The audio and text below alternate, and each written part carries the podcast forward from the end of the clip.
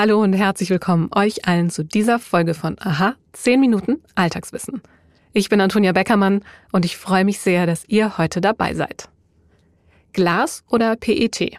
Das ist hier die Frage. Woraus trinkt ihr euer Wasser? Wenn ihr jetzt im Kopf an Plastikflaschen denkt, dann stellt sich die noch viel entscheidendere Frage, trinkt ihr dann wirklich nur Wasser oder trinkt ihr in Wahrheit auch Kunststoffpartikel mit? Das finden wir in dieser Folge heraus. Und die Antworten, das kann ich euch schon jetzt sagen, die sind nicht nur für Wassertrinker spannend, sondern auch für all jene von uns, die ihren Kaffee immer mal wieder aus dem Einwegbecher trinken. Außerdem beantworte ich gleich die Frage, ob Manuka-Honig wirklich so gesund ist. Aha. 10 Minuten Alltagswissen. Ein Podcast von Welt. Vor ein paar Jahren sorgte eine Untersuchung der Zeitschrift Ökotest für Aufsehen. In einem Labor wurden 71 Mineralwasser daraufhin untersucht, ob sich im Wasser der Flasche Mikroplastik befindet. Und das Ergebnis war eindeutig. Während im Wasser von Glasflaschen nichts gefunden wurde, war in fast jedem zweiten untersuchten Wasser aus einer Plastikflasche antimonhaltiges Mikroplastik. Antimon, das ist ein Halbmetall, das zur Herstellung von PET-Kunststoffen eingesetzt wird. Die Forscher sind also davon ausgegangen, dass das gefundene Mikroplastik aus der PET-Flasche ins Wasser übergegangen ist. Am stärksten betroffen war übrigens stilles Wasser. Im gleichen Jahr kam eine Studie der deutschen Umwelthilfe zu dem Ergebnis, dass auch die sogenannten Coffee-to-go-Becher der Gesundheit schaden können. Denn auch diese Einwegbecher können mit Plastik beschichtet sein, dessen Chemikalien beim Trinken in unseren Körper gelangen können. In diesem Fall ging es nicht um PET, sondern um PFAS. Aber jetzt Schluss mit den Fremdwörtern. Jetzt wollen wir es genauer wissen. Um herauszufinden, wie gefährlich das Trinken aus Plastikflaschen oder Einwegbechern wirklich für uns ist, habe ich mich mit Thomas Tietz verabredet. Er ist Leiter der Fachgruppe Sicherheit von Lebensmittelkontaktmaterialien am Bundesinstitut für Risikobewertung. Hallo, Herr Tietz. Ja, hallo, guten Tag. Herr Tietz, welche Stoffe, die in PET-Flaschen enthalten sind, gelangen denn überhaupt in unseren Körper? Ja, PET kann man vielleicht erstmal einführend erklären, ist äh, Polyethylen-Terphthalat. Klingt kompliziert, das ist ein Polymer, ein Kunststoff, der im Wesentlichen eben aus zwei Teilen besteht, aus der Terphthalsäure und aus einem Ethylenglykol und daraus bildet sich dann eben ein langes Polymer. Und natürlich kann es immer sein, dass entsprechende Restgehalte äh, dieser Monomere, also der Ausgangsverbindung Terphthalsäure und Ethylenglykol, noch in dem Kunststoff enthalten sind in geringen Mengen und dann können natürlich auch davon geringe Mengen ins Lebensmittel übergehen und in, mit dem Lebensmittel nehmen wir das dann eben auf. Okay, das klingt von den Worten her zumindest super kompliziert schon mal. Wichtig für uns ist ja zu wissen, was auch immer dann in unseren Körper gelangt. Welchen Schaden kann das denn überhaupt bei uns anrichten?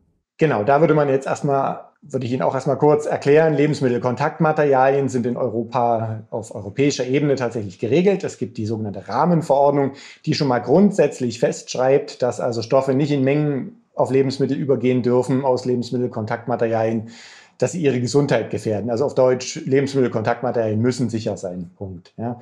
Und für die Kunststoffe ist es noch zusätzlich so, dass es eine detaillierte Verordnung dazu gibt, wo alle die Stoffe gelistet sind, die überhaupt verwendet werden dürfen, um Lebensmittelkontaktmaterialien aus Kunststoff herzustellen. Ja. Also zum Beispiel so eine PET-Flasche.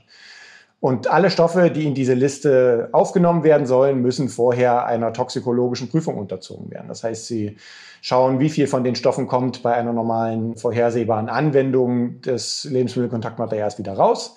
Und dann brauchen sie natürlich toxikologische Studien, die dann nachweisen sollen, dass sie keine Gesundheitsgefahr zu fürchten, Gefahr zu fürchten haben, wenn sie die entsprechenden Stoffe in den Mengen aufnehmen. Gut, das heißt, wir können festhalten, da sind zwar Stoffe drin, aber es ist sichergestellt, egal in wie vielen Mengen wir das trinken, es schadet uns gesundheitlich nicht. Genau, wenn Sie die PET-Flasche so verwenden, wie das gedacht ist, das heißt also für die süßen oder auch nicht gesüßten Getränke, die normalerweise in diesen Flaschen drin sind und die nicht äh, zweckentfremden, dann kommen keine Stoffe in irgendwelchen Mengen raus, dass Sie sich Sorgen machen müssten. Es gibt ja so Mythen oder auch Nicht-Mythen, die dann sagen, dass wenn man diese Stoffe zum Beispiel bei Sonne oder heißen Temperaturen oder sowas trinkt oder man nimmt Fanta und nicht Wasser, dass dann wesentlich mehr dieser Mikroplastiken bei uns irgendwie ankommen im Körper. Das ist dann auch Quatsch?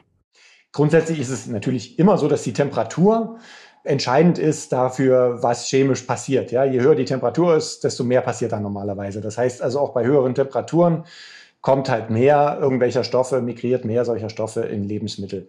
Allerdings ist das natürlich eingepreist. Also es wird natürlich vorher geprüft, die üblichen Anwendungsbedingungen und dass Sie so eine Flasche Fanta, eine PET-Flasche Fanta mal mit ins Freibad nehmen, wo es warm ist, das ist jedem bekannt und das wird entsprechend vorher bei den Prüfungen mit berücksichtigt. Jetzt haben wir über PET-Flaschen gesprochen.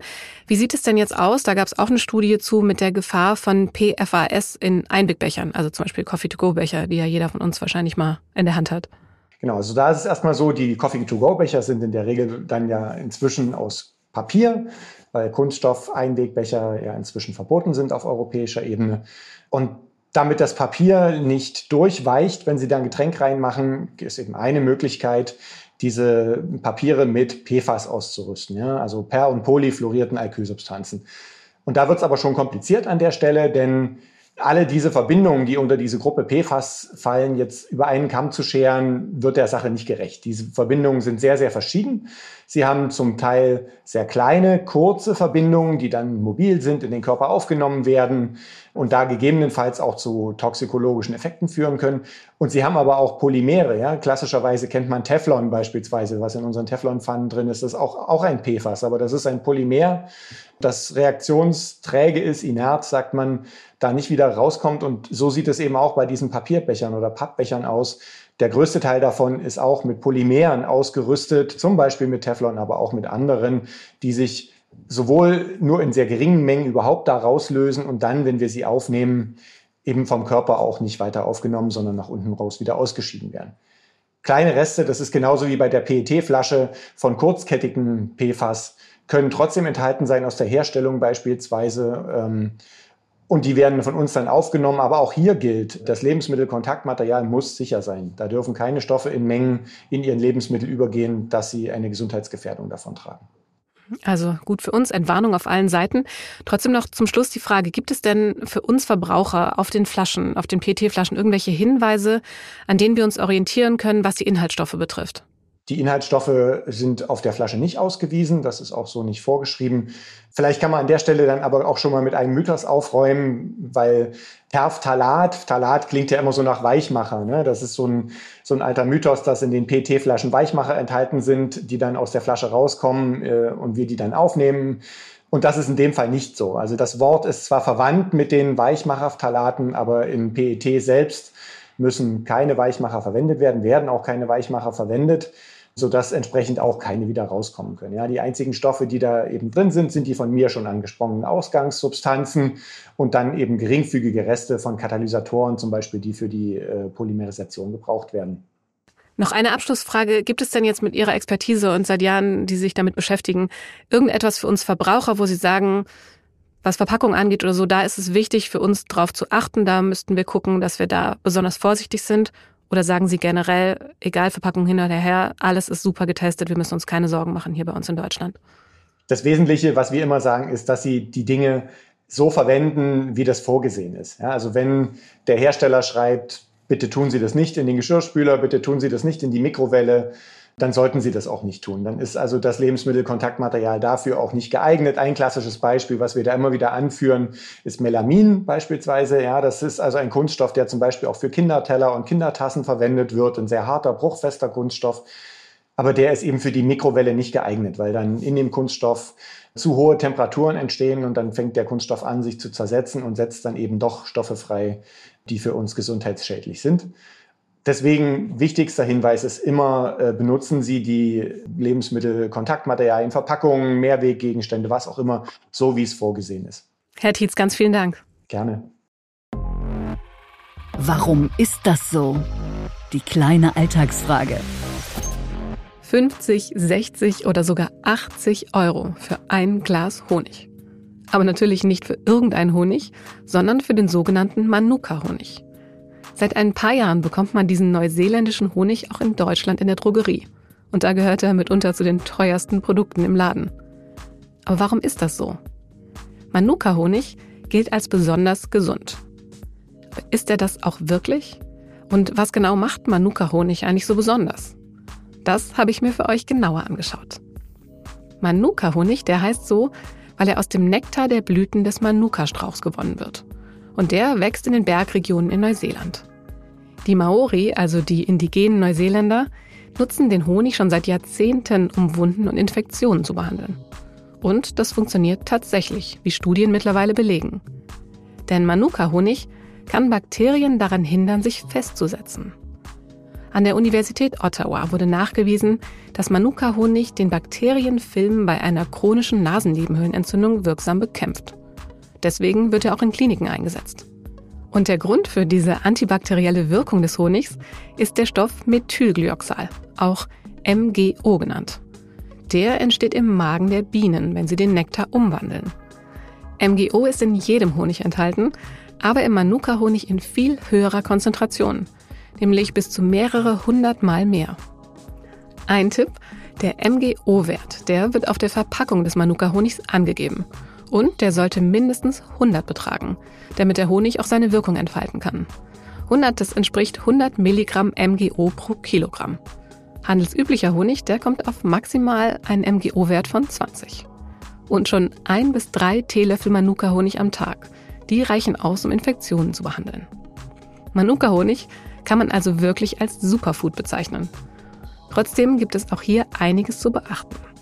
Weil nämlich der Honig nur in begrenzten Mengen produziert werden kann, sich damit aber viel Geld verdienen lässt, gibt es viele Fälschungen auf dem Markt. Für Verbraucher sind die nur schwer zu erkennen, denn es gibt kein sicheres Verbrauchersiegel. Es kann sich deshalb lohnen, eher auf den Honig von großen und bekannten Produzenten zurückzugreifen. Und wenn man Manuka-Honig für die Wundversorgung benutzen möchte, dann sollte man dafür nur gereinigten medizinischen Honig aus der Apotheke verwenden. Denn im Speisehonig, da können sich Keime befinden. Und wer Stoffwechselerkrankungen wie Diabetes hat, der sollte mit einem Arzt sprechen, bevor er Manuka-Honig zu sich nimmt. Denn MGO steht im Verdacht, mit Diabetes in Verbindung zu stehen. Man kann also sagen, dass Manuka-Honig ein gutes Hausmittel bei vielen Wehwehchen ist. Aber man sollte auch nicht vergessen, dass auch viele andere Lebensmittel antibakteriell wirken. Und die haben keinen so langen Transportweg hinter sich. Zum Beispiel die Zwiebel. Und auch zu diesem Superfood haben wir schon einmal eine Folge gemacht. Den Link findet ihr in den Show Notes. Ich sage vielen Dank an meine Kollegin Viola Kögst, die an dieser Folge mitgearbeitet hat. Und wenn ihr auch in Zukunft dreimal in der Woche mehr über die unterschiedlichsten wissenschaftlichen Themen erfahren möchtet, dann abonniert AHA unbedingt auf einer der Plattformen. Für Apple und Weltabonnenten gibt es jeden Monat zwei Zusatzfolgen. Ich freue mich sehr, dass ihr dabei wart. Mein Name ist Antonia Beckermann und ich wünsche euch allen noch einen tollen und gesunden Tag.